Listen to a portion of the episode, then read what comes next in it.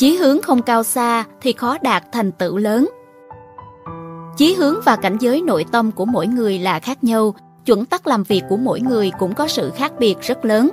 Một người bình thường thường hay quy kết nguyên nhân thành công của người khác là vì có hoàn cảnh tốt, nhân duyên tốt, vận khí tốt hay cơ hội tốt, còn cho rằng nguyên nhân thất bại của bản thân mình là do các yếu tố bên ngoài không thông thuận tạo nên. Kỳ thực, thành công mặc dù có quan hệ với thiên thời địa lợi nhân hòa, nhưng bậc trí giả coi việc nghiêm khắc yêu cầu bản thân mình là nguyên nhân trọng yếu. Mỗi một tư một niệm của con người đều vô cùng quan trọng. Sự khác biệt ở một niệm ấy sẽ dẫn đến những kết quả khác nhau. Nếu một người chế định cho mình một mục tiêu rất thấp thì kết quả thực tế có thể sẽ càng kém hơn. Bởi vậy, người xưa cho rằng làm người nên là phải đặt chí hướng ở nơi xa, không thể sống nước chảy bèo trôi, gặp sao hay vậy. Đặc biệt là những người đàn ông, người quân tử thời xưa với trách nhiệm nặng nề trên vai lại càng phải như vậy.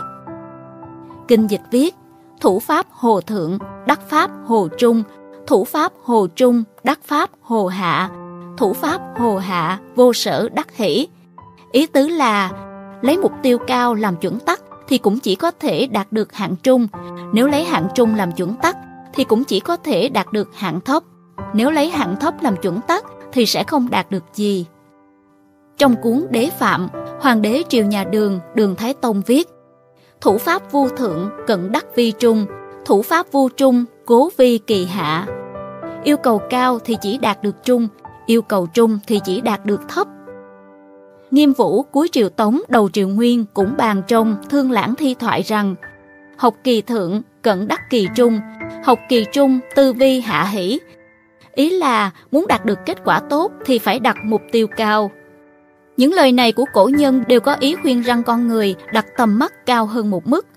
Bởi vậy, vô luận là trong làm người hay trong gây dựng sự nghiệp, trong nghiên cứu học tập, nhất định phải đặt chí hướng ở nơi cao xa, khi đã đặt chí hướng ở nơi cao xa thì phải cố gắng không ngừng và không vì chút khó khăn mà dễ dàng buông tha. Người có thể làm được như vậy thì mới có thể đạt được cảnh giới cao, thậm chí lên đến cảnh giới cao nhất.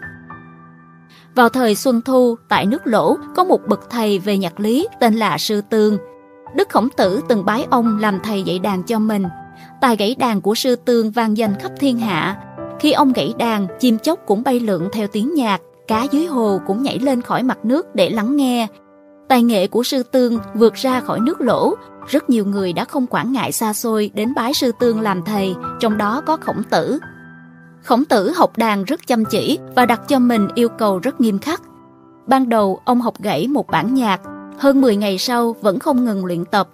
Thầy sư tường thấy vậy liền nói với ông, cũng tạm được rồi, trò hãy học bản nhạc khác đi. Khổng tử trả lời, nhưng con chỉ vừa mới học được nhạc điệu của bản nhạc, chưa nắm bắt được những kỹ xảo của nó. Sau một vài ngày, sư tường thấy khổng tử đã thành thạo các kỹ xảo của bản nhạc, liền nói Trò đã nắm được các kỹ xảo, giờ đã có thể học bản nhạc khác rồi. Khổng tử cảm thấy vẫn chưa hài lòng nên trả lời Nhưng còn thấy mình vẫn chưa lĩnh hội được cảm xúc trong bản nhạc này. Sau một thời gian, thầy sư tương lại nói với khổng tử Trò đã thể hiện ra được tình cảm và tư tưởng trong bản nhạc đó rồi, chúng ta học từ khúc mới đi.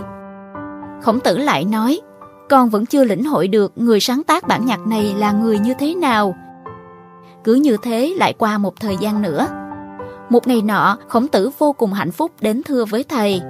Con đã hình dung được tác giả bản nhạc này là người như thế nào rồi. Đó là người có khuôn mặt trang nghiêm, thân hình cao lớn, ánh mắt sáng ngời và thâm trầm sâu sắc, trong lòng luôn nghĩ lấy đức phục người, cảm hóa tứ phương. Con nghĩ ngoài Chu Văn Vương thì còn có thể là ai được nữa.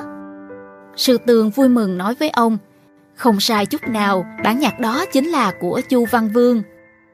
Khổng tử là bậc tài hoa uyên bác, không chỉ là học đàn mà trong bất cứ việc gì, ông cũng đều tìm hiểu rõ tường tận, đặt yêu cầu cao cho bản thân mình. Làm chuyện gì, ông cũng chuyên tâm, không nôn nóng mà bình tĩnh lĩnh hội từng chút từng chút một.